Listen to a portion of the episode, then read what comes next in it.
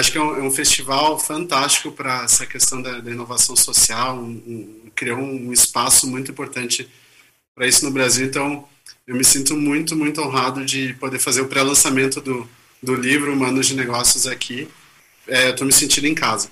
E ainda mais a companhia do, do Ernesto e da, e da Ilona, é, pessoas que eu admiro muito, que têm um trabalho fantástico, e acho que vocês vão ter a oportunidade de de conhecer eles um, um pouquinho melhor aqui. Bem-vindos, Ilona e Ernesto, obrigado por aceitarem o convite. E sobre o, o, Vou contar um pouquinho sobre o projeto né, do livro antes de, de passar a bola para a Ilona e para o Ernesto contarem um pouquinho da história deles. Mas esse, esse livro nasceu de, uma, de, um, de um incômodo, de uma inquietação que eu sempre tive, foi crescendo com o tempo, assim, de olhar para essa percepção que a gente tem de, de homens de negócio. Né? A gente tem um estereótipo que a gente imagina que uma pessoa bem sucedida, em geral, é aquela que está na capa de revistas e jornais né, por muito tempo. Acho que está mudando muito isso agora, mas é o cara de gravata, bem vestido, reconhecido pelas coisas que ele tem, que ele materiais que ele tem. E aí a gente nunca se questiona, ou raramente se questiona como é que essas pessoas construíram isso que elas têm. E a gente vê que tem uma percepção, né, uma, uma vontade, um, uma, um estímulo do mercado para construir empresas que são cada vez maiores e, e, a gente criou monstros, né, sem nem perceber. A gente criou corporações gigantescas que que estão na mão de, de, de, poucas pessoas que nem sempre tomam as melhores decisões para o todo, né? A gente está vendo assim um debate agora nesse momento sobre as big tech também o poder de influência que elas têm, o governo americano pensando em quebrar o monopólio dessas empresas, como já aconteceu antes, algum tempo atrás, né, com a AT&T, tá é, muitos anos atrás, que foi um marco de, de olhar para assim, a responsabilidade que esses grandes negócios têm. E um dia eu estava pensando nisso e estava tomando banho, veio aquele insight de chuveiro, né, quando você está tranquilo lá, né, pensando na vida, e eu pensei, gente, por que, que tem essa coisa homem de negócio, né? Comecei a pensar nisso e, e aí, é, eu lembrei só de uma coisa, fazer um parênteses agora.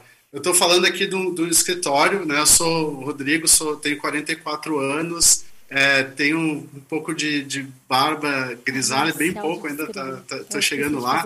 Tô, tô usando uma roupa preta, estou falando aqui do meu, do meu escritório. Que tinha nos pedido para fazer a descrição. Então, ainda bem que eu lembrei. E aí eu estava pensando né, nessa, nessa, nesse banho, nessa visão de que algumas pessoas que eu conheço que são muito bem sucedidas sobre vários pontos de vista não necessariamente são reconhecidas, pelas coisas que elas têm, mas pela carreira que construíram, pelo, pelos negócios que construíram e pelo jeito de se colocar no mundo, que é um jeito mais, é, um jeito inclusivo, que olha para todo mundo que está em volta, para o impacto. E alguns construíram empresas enormes com essa visão. Assim. E aí eu pensei que em vez de homens de negócios, essas pessoas são humanos de negócios. E aí comecei a contar na minha cabeça quantos eu conhecia e resolvi é, pedir para entrevistar essas pessoas, para conhecer, para aprender com elas. Né? Já eu tenho uma empresa também, enfim, queria me inspirar para poder fazer minha parte de um jeito melhor. E aí, na minha cabeça vieram uns 10, 15 nomes e eu comecei a entrevistar essa turma e, e a primeira pessoa que eu entrevistei foi o Ernesto, que está aqui. E o Ernesto, ele vai contar um pouquinho depois, mas ele era o cara né, típico, bem sucedido do mercado financeiro, Harvard, né, formado MBA em Harvard, trabalhava no, no Citibank, o maior banco de investimento da época, comprava e vendia empresas e era reconhecido pelo valor que gerava comprando e vendendo empresas. Só que o Ernesto, aquilo ali não era uma conta que acabou em algum momento não fechou muito bem. Daí a gente sentou, e depois eu vou passar a bola para o Ernesto, ele vai falar um pouquinho, e comecei a fazer perguntas sobre a vida dele, assim, perguntas profundas, né? E, e, perguntas que entravam em dilemas, e perguntas que envolviam família, perguntas que envolviam decisões de vida muito pessoais.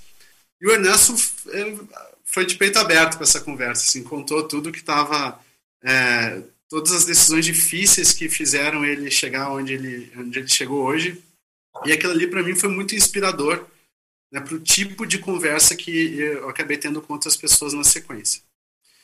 E aí, quando, quando eu é, conheci a Ilona, a Ilona me convidou para fazer parte do, do, movimento chamado Agora, né, um movimento político, é, eu admira, admirava muito o trabalho dela já quando a gente se conheceu, e depois eu vi que essa mulher é de corajosa, impressionante. E, e na conversa que a gente né, teve, é, também a Ilona não fugiu de, de nenhum assunto, foi super aberta e, e a Ilona já foi numa etapa mais avançada do, do livro, assim, na quantidade de entrevistas que eu fiz. Então deu para perceber assim que essa essência foi se mantendo. Então eu tenho muito orgulho das pessoas que fazem parte desse desse livro, desse projeto, do que elas significam de referência, de liderança que a gente precisa ter para construir essa nova etapa do mundo que a gente está construindo agora, né? Que vai precisar de decisões muito mais humanas, muito mais inclusivas, muito mais justas e que não, não estejam pensando apenas no seu no nosso próprio umbigo, né? As decisões que a gente vai tomar, que envolvem milhões de pessoas, também vão ser muito importantes para o tipo de humanidade que a gente vai construir. Então, essa, essa é uma pequena introdução para o projeto. Só para falar mais uma coisa antes, é, eu fiquei muito é, é, balançado na hora de fazer o, o, o, lançamento do livro, porque foi um crowdfunding, né? foi um financiamento coletivo. E eu ainda estava operando no modelo antigo, assim, tipo, precisa ter uma editora grande, que seja maior, que não sei o que, que vai chegar no lugar. E uma hora caiu minha ficha, não, gente, esse humano de negócio, o jeito de construir esse projeto, ele tem que ser de acordo com o que eu estou escrevendo ali. Né? Tem que envolver as pessoas, tem que envolver a comunidade, tem que fazer de algum jeito. Mas foi com muito frio na barriga.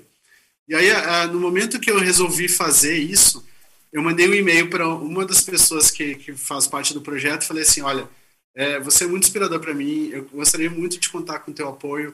Então, eu queria que você fosse a primeira pessoa a saber que o crowdfunding está indo para a rua amanhã, né, se você achar que faz sentido participar de algum jeito. E aí essa pessoa fez um, uma, uma doação de 20% do valor total do crowdfunding. Então, para mim, foi, foi um super sinal, assim, tipo, vai, vai que vai dar certo. E teve mais de 240 pessoas que colaboraram né, na, na, no financiamento da campanha, sem contar muitas outras pessoas que colaboraram de muitos outros jeitos. A parte de agradecimentos do livro está gigante, porque eu resolvi fazer a história por trás do livro. Né? Então, como é que as pessoas foram se envolvendo então, espero que quem lê o livro tenha paciência de ler, porque eu acho que é muito legal poder reconhecer tanta gente envolvida. Então é isso. Ernesto e Lona, muito obrigado por vocês estarem aqui. Eu vou primeiro é, pedir para passar a bola primeiro para a Ilona, né? E queria fazer uma pergunta que é a seguinte, Ilona, para começar, né? Você é, aceitou fazer parte do projeto? Como é que você se vê como uma humana de negócio, vamos chamar assim? Uma pergunta difícil, né, Rodrigo? Brincando aqui, é um prazer enorme, um prazer enorme estar aqui. Eu sou Ilona, é, eu tô com uma blusa preta, eu sou morena, pele acho que não tão clara, mas para o Brasil eu sou branca. É, e tô com fone de ouvido também no escritório, sentada numa cadeira grande verde, então tô contrastando com a minha cadeira. É, é um enorme prazer. Eu acho que a gente tem que falar muito de humanidade esses dias. E quando o Rodrigo me chamou para o projeto, eu fiquei pensando: olha, é, para muita gente eu não sou uma pessoa, uma humana de negócios, porque eu trabalho no setor social. Né? Mas primeiro é importante contar que, mesmo no setor social, enfim, a gente também reproduz é, estereótipos e perfis de liderança que muitas vezes não são o que eu acredito que nos levará para o mundo que a gente está construindo, quer ver. Né? Então, para mim foi importante também dizer isso, acho que resgatando um pouquinho da minha história, né? Eu, enfim, é, não conhecia tanto também o Ernesto, vai ser um prazer ouvi-lo, mas eu também tive uma pequena experiência lá atrás na minha vida no mercado financeiro, por coincidência, é, não foi por assim, uma escolha. É, eu acabei indo parar numa entrevista e era para um banco de investimento, fiquei um tempo, mas é, eu sentia que tinha algo maior em mim, no sentido de incômodo e que no trabalho que eu estava fazendo eu não tinha como responder. Mas foi muito importante ter passado pelo mercado financeiro, é, justamente para eu poder entender, é, mesmo ali, é, hoje, quando eu olho o sistema como um todo, seja o sistema político, seja o sistema do capital, é, que a gente está, é, enfim, quanto humanos nós nos desumanizamos. Nós temos as métricas erradas de sucesso, é, nós valorizamos, né, não só como o Rodrigo falou, o ter, mas também a competição. É, nós achamos que não tem espaço para todo mundo. É, e quando a gente começa a se questionar sobre todos esses, digamos assim, essa expectativa, é, que não faz, honestamente, assim, a gente vê muita gente bem sucedida profissionalmente, mas que não é uma, não são pessoas felizes, realizadas e plenas nas suas vidas, muitas vezes. É, eu comecei a, a também avaliar esse tipo de, de padrão, quer dizer, quem eu achava que eram, digamos assim, padrões a seguir, né, desde o mercado financeiro. Depois, quando eu faço uma transição é, para o setor social, é, eu é, comecei a, ainda bem, é, a entender que eu tinha que valorizar outros aspectos e que é, quanto mais é, eu estava próxima das pessoas, quanto mais o sentido de colaboração e de compreensão mesmo, de enfim, de formação de time, de formação, de, digamos assim, de agendas comuns, de princípios comuns, mais satisfação eu tinha no meu trabalho. Então, acho que eu, eu comecei a me ver uma humana de negócios não necessariamente imediatamente após a minha transição do setor privado para o terceiro setor, mas a partir do momento que eu entendi que para entregar o que eu queria entregar, que é justamente assim um trabalho que, que olhe para outros, né, que possa pensar é, literalmente no interesse público antes do interesse privado, e que não necessariamente tem que ser assim, mas no setor, setor social tem que ser assim, né? É, que eu precisava realmente é, tirar um pouco do ego de cena, é, ter time e que mais pessoas aparecessem e, e chegassem junto. É, ninguém faz nada sozinho, acho que é a primeira questão. É, e outra, Rodrigo, acho que tem uma questão da, da humanização. É, quando a gente tem esse padrão, esse estereótipo de algo que é muito difícil de ser atingido, e que a gente finge muitas vezes que é o normal, é, você está moendo você por dentro. Né? Então, muitas vezes também, quando você se coloca num, num papel de competição, num papel de, é, de, de, ter que estar tá em destaque o tempo inteiro, é, enfim, muita gente aqui já ouviu falar na síndrome de burnout, mas ela é muito comum em todos os setores, em pessoas que têm posições de liderança. Né? Então, nesse momento que o Rodrigo está trazendo humanos de negócios, eu tenho pensado muito sobre um conceito é, enfim, que eu chamo de lideranças responsáveis, e que é justamente isso, em qualquer lugar do mundo, esses humanos que estão em posições de liderança, hoje precisam saber que o lucro não é a única métrica, é, que a competição não é o é, vale tudo, é, e que não tem direito, de verdade, de colocar, digamos assim, a, a, a o sucesso naquele benchmark daquele trimestre, que em geral é medido só pelo dinheiro né, e pelo retorno dos investidores, é, na frente é, de um mundo possível para as próximas gerações. Então, quando a gente fala nessas lideranças, a gente tem que estar olhando nos três setores, é, a gente precisa cada vez mais entender é, que, que são seres humanos que precisam estar cumprindo um papel muito mais de colaboração e que têm responsabilidades para entregar em relação à nossa sociedade como um todo, e que, obviamente, os setores têm papéis distintos, mas que é, não se justifica mais, é, o, digamos assim, a, a busca é, pelo, pelo único fim, que, enfim, em muitos sentidos aí é o, seja o ter, né, seja o, isso também no poder político é verdade, é o, é o ter, é, não pode passar na frente é, do bem público, do bem comum. E eu acho que a gente vê cada vez mais gente andando nessa, nessa, nesse caminho. Então, deixa eu ouvir o Ernesto um pouquinho sobre isso também. Obrigado, Elona. É, eu anotei algumas coisinhas aqui para a gente comentar depois. Ernesto, por que você. Bom, se você não me aceitar, aceitar esse convite, eu não ia ser mais seu amigo, mas brincadeiras à parte, por que você resolveu contar a sua, sua história de um jeito tão profundo assim? Como é que você se vê nessa, essa caminhada de humanos de negócio? Eu acho que contar a história é parte do processo de mudança. Acho que todos agora estamos mudando a ser humanos de negócios. É a única forma de sustentabilidade no mundo. Então, ser, criar essas pontes é, é parte da história, de ser parte da história. É, minha história começou, você sabe, faz mu muito tempo. É, em algum momento eu comecei a correr e me tornei capitão do equipe Espírito Argentino no Eco Challenge da Nova Zelândia, uma corrida de 500 quilômetros non-stop. E em 2004 eu corri sete maratonas através do deserto da Atacama. Autossustentado. Sete maratonas seguidas, né? sete maratonas seguidas, sete dias. E é, o deserto do Atacama é um, o lugar mais solitário e mais seco do mundo. É, e durante o dia as temperaturas subem para asfixiar e durante a no noite elas diminuem abaixo do nível do congelamento. E você se pode perguntar por que eu fiz isso, por que me castiguei dessa maneira. E a resposta fácil seria: estava fugindo de mim mesmo, estava fugindo de dos paradigmas que eu construí para mim e que construí a meu redor. Estava fugindo de esse lobão de Wall Street, esse homem de terno listrado, gravata de poder, suspensórios de touros e ursos, é, que acreditava no crescimento eterno e cujo credo era o lucro e meu segundo nome era predador. Eu era um predador. E eu queria colocar um mundo entre esse homem e eu, entre eu e mim.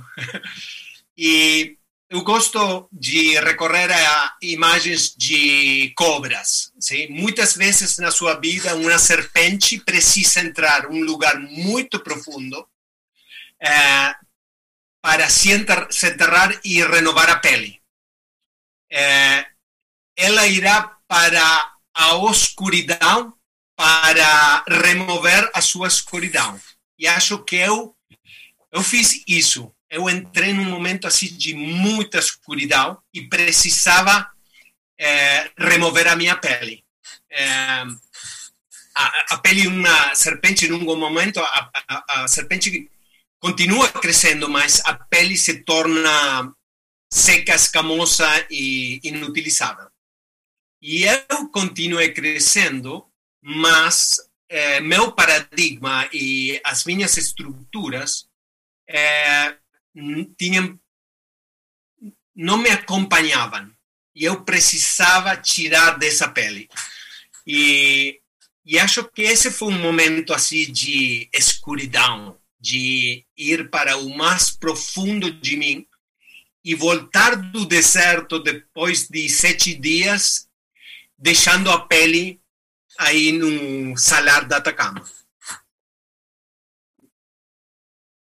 Bom, deve ter doído um pouquinho, né? E, e, aí acho que esse é um, esse é um tema também, né? Do que que eu, eu vejo isso e parte do, das entrevistas isso ficou muito evidente também. O que que é, o que, que a gente precisa sacrificar nessa caminhada também, né? A gente sabe que está numa uma missão e, e, e, a gente não vai, uma vez que você enxerga essa missão assim, está claro para você que tem que fazer, você vai fazer, né? Você. A alternativa é ficar vendo Netflix, que eu acho que a gente não, não veio aqui para isso, né? A gente veio talvez ah. para criar uh, os documentários do, do Netflix ou as coisas que vão ser contadas no Netflix. Eu imagino que uma missão do humano, de uma humana de negócios, é isso. E aí eu queria entrar nesse lugar com vocês, assim, o que que, o que, que significou para vocês é, de sacrifício seguir essa missão, seguir essa, essa carreira? Do que vocês abriram?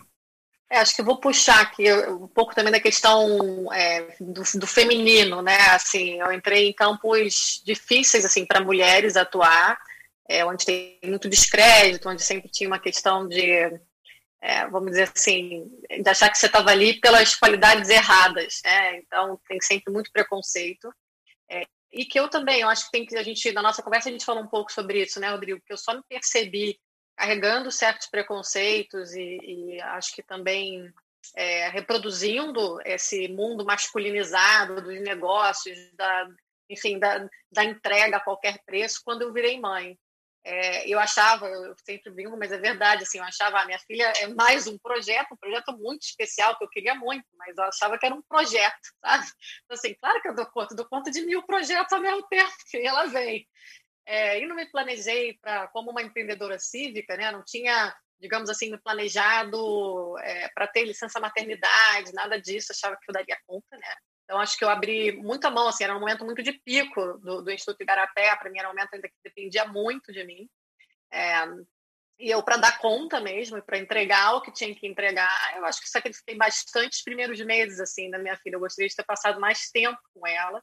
É, e ela é, assim, é uma benção, porque ela me ensina todos os dias a ser mais humano. Então, acho que até a, a maneira com que, é, digamos assim, eu já vim evoluindo na minha, na minha própria instituição, que era uma instituição majoritariamente feminina. O Garapé tem quase 80% é, das pessoas que trabalham conosco são mulheres é, a gente ali já estava numa troca muito mais profunda sobre é, apoio, sobre de fato assim o que que eram, o que que importava para gente, né? O que que a gente como é que uma apoiava a outra, justamente porque todo mundo tem altos e baixos, tem momentos de doença na família, tem momentos onde você também está fazendo algo é, que é para além do seu trabalho, o trabalho social, às vezes ele é duro, assim, ele, ele você se sente muito responsável por tudo. Então, é, dá uma frustração quando a gente não consegue, né? Assim, resolver. E aí tem que entender, olha, que não faz o que pode e vamos nos ajudar, né? Mas aí minha filha, acho que é uma primeira questão. Eu sempre falo depois disso, a gente é, instituiu políticas muito é, mais, é, enfim, colaborativas também para esse período de licença maternidade. O escritório mudou, todo mundo que passa por ali agora, a gente tenta ser cada vez melhor com essa questão de mulher e liderança, porque acho que isso é fundamental a gente falar. No Brasil, a gente não tem esse tipo de rede de apoio como em países, seja lá, escandinavos ou países do norte da Europa, é, você tem essas estruturas, né? É, e você acaba representando aí, enfim, até enfim, enfatizando questões de desigualdade mesmo. Quem tem recurso paga babá, quem não tem não, não pode continuar trabalhando. Então, como é que a gente faz essa, essa conversa? Então, acho que isso é uma das questões. E outra, assim, a vida é, pessoal, é, como eu trabalho movida por causas, é, muitas vezes é, as causas, assim, eu não tenho fim de semana, lua de mel, é, férias que eu não esteja trabalhando todos os dias, porque a conexão com os temas ela é muito grande, né? E aí, óbvio, eu tenho falado sobre isso, assim, nós precisamos abrir espaço para o lúdico, para respirar, para nos renovar, é, mas é um exercício, né? para cuidar da saúde mental, então, assim, eu me, me forço, porque ele faz muito bem, até um tempo para yoga, mas assim, eu gostaria muito de ter um tempo para fazer uma aula de canto, aprender violão. Está na minha agenda, mas ainda não conseguia.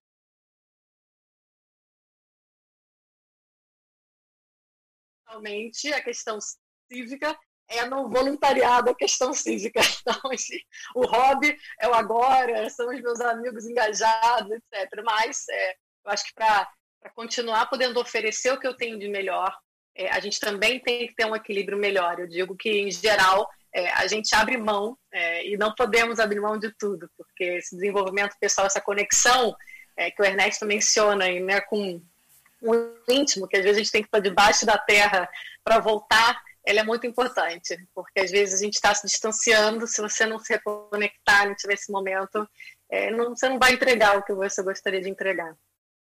Ótimo ponto, Ilona. Antes de passar por eu vou fazer um comentário que quando eu escrevi o primeiro livro, eh, foi para Endeavor, em 2004, e eu perguntava para todas as pessoas que estavam lá, grandes empresários, todos nas capas de revistas, do que eles mais se arrependiam, do que eles mais se orgulhavam na carreira.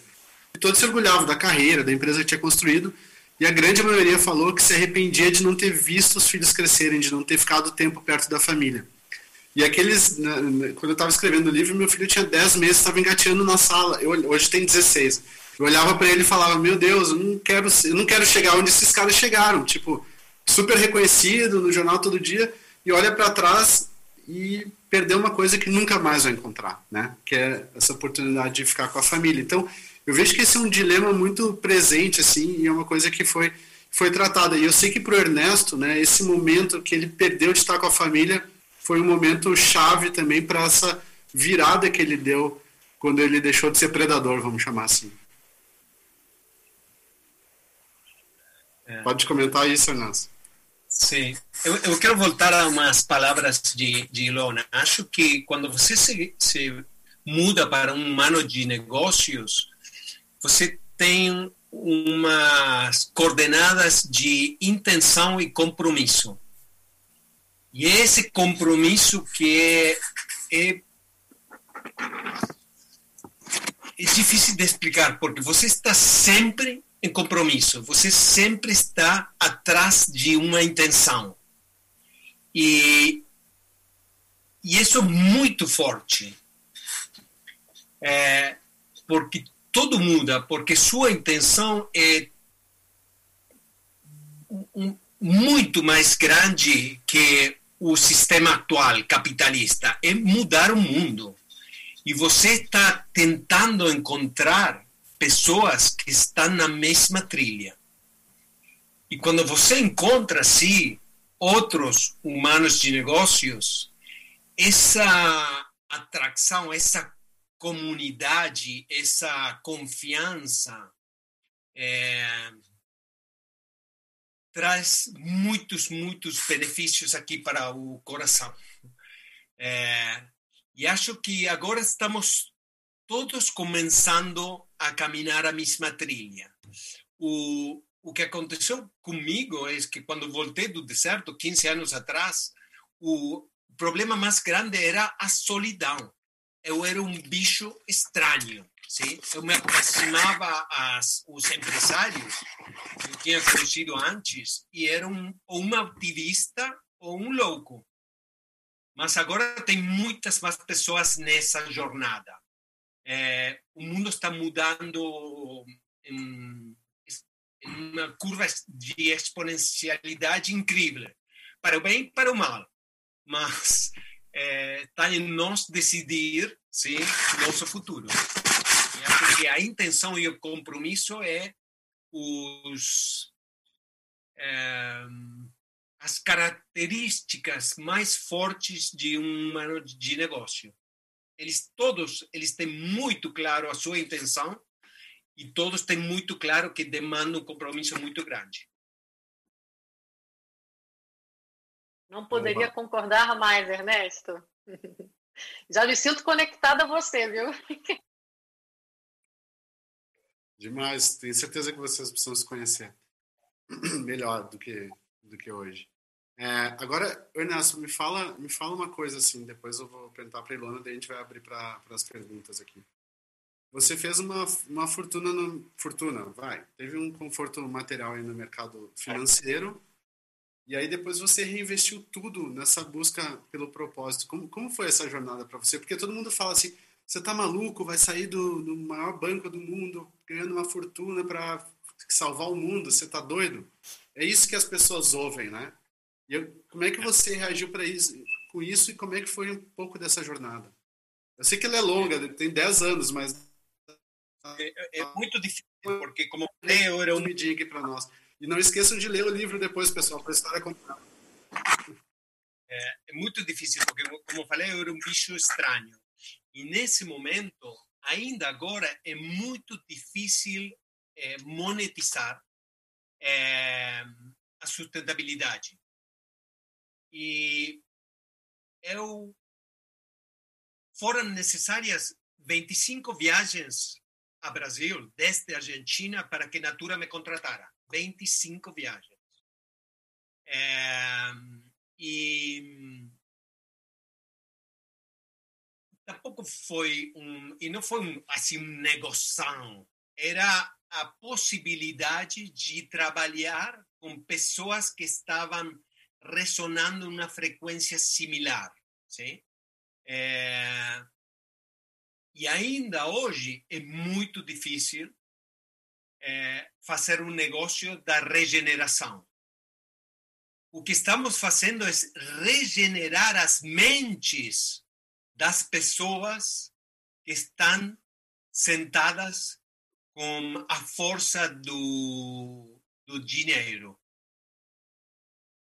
E isso é um princípio que é muito bom, mas é só uma semente.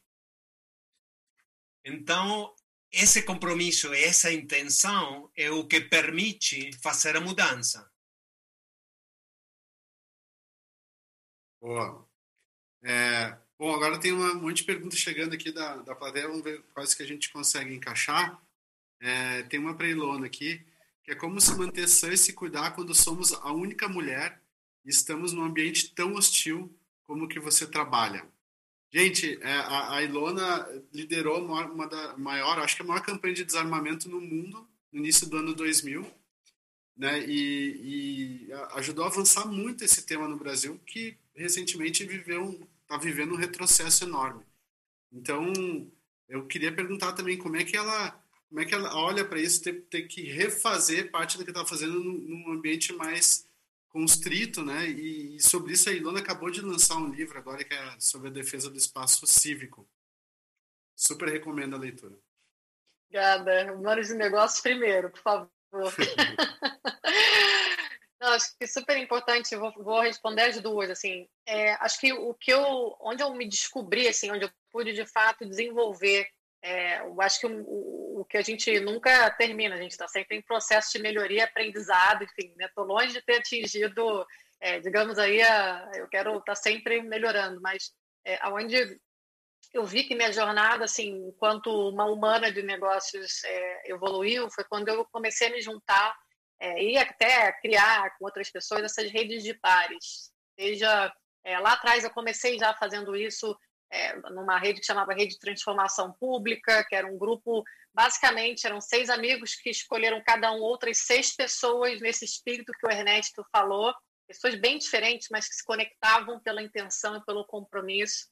É, e dali, é, eu acho que eu comecei a me fortalecer para fora do que eu fazia, porque era muito difícil, é, enfim, seja mercado financeiro, seja na área de segurança pública, era o padrão é, era, era muito parecido, para ser honesto, mesmo no terceiro setor, assim, nas minhas primeiras experiências, eram, é, era muito masculino ainda, né? É, e aí depois é isso, o Garapé hoje é uma organização feminina, e as pessoas falam, meu Deus, vocês falam sobre esse tema, sim, é mulher mesmo, e é de propósito, porque a gente tem uma mensagem para passar. É, mas esse processo eu fui me fortalecendo à medida que eu fui me conectando com redes de pares, e a gente acha essas pessoas, e quando a gente acha essas pessoas, foi o que o Renato falou, assim, a gente vai se fortalecendo, fortalecendo, numa dessas eu encontrei o Rodrigo também, é, e aí, a, a, vamos dizer, o que, mesmo nos piores dias, você tem esse apoio. E como o Ernesto estava dizendo, a liderança ele é um processo muito solitário. É, e muitas vezes você tem que tomar decisões que são nada, é, nada fáceis e que são, enfim, é, contra muitas vezes até o que você acha que é, dizer, o que seu coração quer fazer. Muitas vezes você tem que demitir alguém por, enfim, por, é, digamos assim, não não problemas diretamente ligados àquela pessoa, mas seja lá, por projetos que acabaram, por não ter condições de continuar. Dias muito difíceis é, em todos os sentidos, assim, né? Tô falando muito interno, mas dias que você é atacada, dias que é, tem notícias é, falsas contra você, todas essas coisas que hoje a gente convive. Se não fossem é, essas, é, esses amigos que você faz nessa caminhada, tudo seria, dizer, você, desistiria. Então, a liderança tem que se fortalecer, e eu acho que as redes de par e redes de confiança são fundamentais. É, e aí, Rodrigo, você me pergunta sobre essa questão de do controle de armas. Né? Assim, eu, pela sociedade civil, eu trabalhava numa organização que fez, de fato, a, dizer, foi, foi fundamental para a mudança de lei, para a campanha de coleta de armas que teve, depois para a campanha do referendo. E foi um momento onde veio a agenda assim, da sociedade para o governo, é, e, novamente, a gente está falando de controle responsável de armas, né? proibição, é que, enfim, quem tenha, é, tenha dentro da lei seja responsável, né? É, e que o governo também faça a sua parte para fiscalizar, para não deixar as armas caírem nas mãos erradas, enfim, para ter todo um controle também do uso da força pelas próprias forças de segurança do Estado. Então, é, foram anos de muito trabalho para tentar implementar uma lei que passou em 2003, mas que desde o primeiro momento teve muito ataque a essa lei. Acontece que né, desde 2019, essa lei vem sendo desconstruída é, por, enfim, decretos, portarias e, e outras é, normativas, é, que a gente acredita que algumas delas são inconstitucionais. A gente tem é, participado aí junto com outros atores representações no Supremo Tribunal Federal para julgar justamente a constitucionalidade, é, por exemplo, de alguns decretos. É, e é, é, muito, muito difícil falar isso, mas eu acho que parte do, da questão do que a gente está vivendo é que a gente deu o processo democrático como certo. Na minha cabeça, tinha muito a fazer, mas a gente estava num caminho de consolidação democrática. Então, a gente agora está sendo assim chacoalhado para dizer, olha, é, isso não estava dado, vocês acharam que estava dado, porque, enfim, né, eu cresci nessa transição da, da, da ditadura para a democracia, então acho que é o momento da gente, é, de fato, se perguntar que, o que eu posso fazer, qual é o meu papel cívico, porque é, precisamos muito. Essa questão da intenção e do compromisso, se você se vê como liderança, ou se você vê como um cidadão engajado, se você quer é, transformar a sua realidade, é, a gente precisa se conectar, né? E, obviamente, também eleger as lideranças corretas. Então, tem sido difícil enfrentar retrocessos, tem sido, dizer, assim, tem penalidades pessoais, porque é um momento de é um momento onde a, a, o dissenso ele não está sendo aceito em público, né? Então tem muita, muita é, campanha contra pessoas que pensam diferente. Mas novamente, essas redes de pares, redes de confiança é, e a conexão com pessoas que, que têm aí esses, digamos, os princípios maiores é, no coletivo que a gente se conecta é, é, o que é o que salva, é o que me deixa sã é, e o que não me deixa parar, porque, enfim, na verdade também me alimenta. Né? Trabalhar pelo propósito, para mim, me alimenta. É, eu sou uma pessoa muito realizada, sou muito feliz, quero muito, assim, eu quero realizar muito, mas eu sou uma pessoa muito feliz porque eu consigo estar fazendo é, o que está conectado com o meu coração também, não só, enfim, com, com as minhas necessidades, né? Então acho que é, eu, eu é, recomendo, eu recomendo seriamente que se conectem, independente do setor que você tiver, mas faça aquele, aquela diferença onde quer que você esteja. É muito bom. Perfeito, Ilona. Até tem uma pergunta que é complementar essa, vou fazer para o Ernesto aqui, que é a seguinte. Como fazer a transição de um homem de negócio para humano de negócio? O que precisa ser ajustado? Acho que precisamos despertar ou precisamos acionar nosso desejo de despertar. Estou é, seguro que, que, que todos vocês sentem um desconforto. Se você não sente na mente, está sentindo no coração. E é preciso confrontar esse desconforto proativamente, ir em busca, é, sair da negação, da apatia, é, demanda esse compromisso, demanda uma busca, uma busca, um desejo, uma busca de propósito. Todos nós temos um propósito, todos nós estamos aqui neste mundo para cumprir com um propósito. Mas o que estamos precisando é, é acionar esse desejo de encontrar o propósito. É, quando você vai cruzar o deserto da Atacama, você tem que dar um passo tras outro passo. A única forma é sempre um passo mais, sempre uma maratona mais. É, e acho que na busca de todos somos humanos de negócios. Estamos dentro de um paradigma antigo, competitivo, individualista, separatista, é, extrativo. É, não somos assim os humanos. Todos somos humanos que podemos fazer negócios para o bem-estar da, da sociedade. É, eu acho que isso é o desejo de despertar. Boa. Bom, a gente está chegando no final aqui. É, eu, eu adorei o papo, passou super rápido, né? Eu sabia que isso ia acontecer, que não ia dar para perguntar tudo. Muito rápido, mas foi bom deixa, demais. Me deixa muito feliz, porque eu acho que foi bom.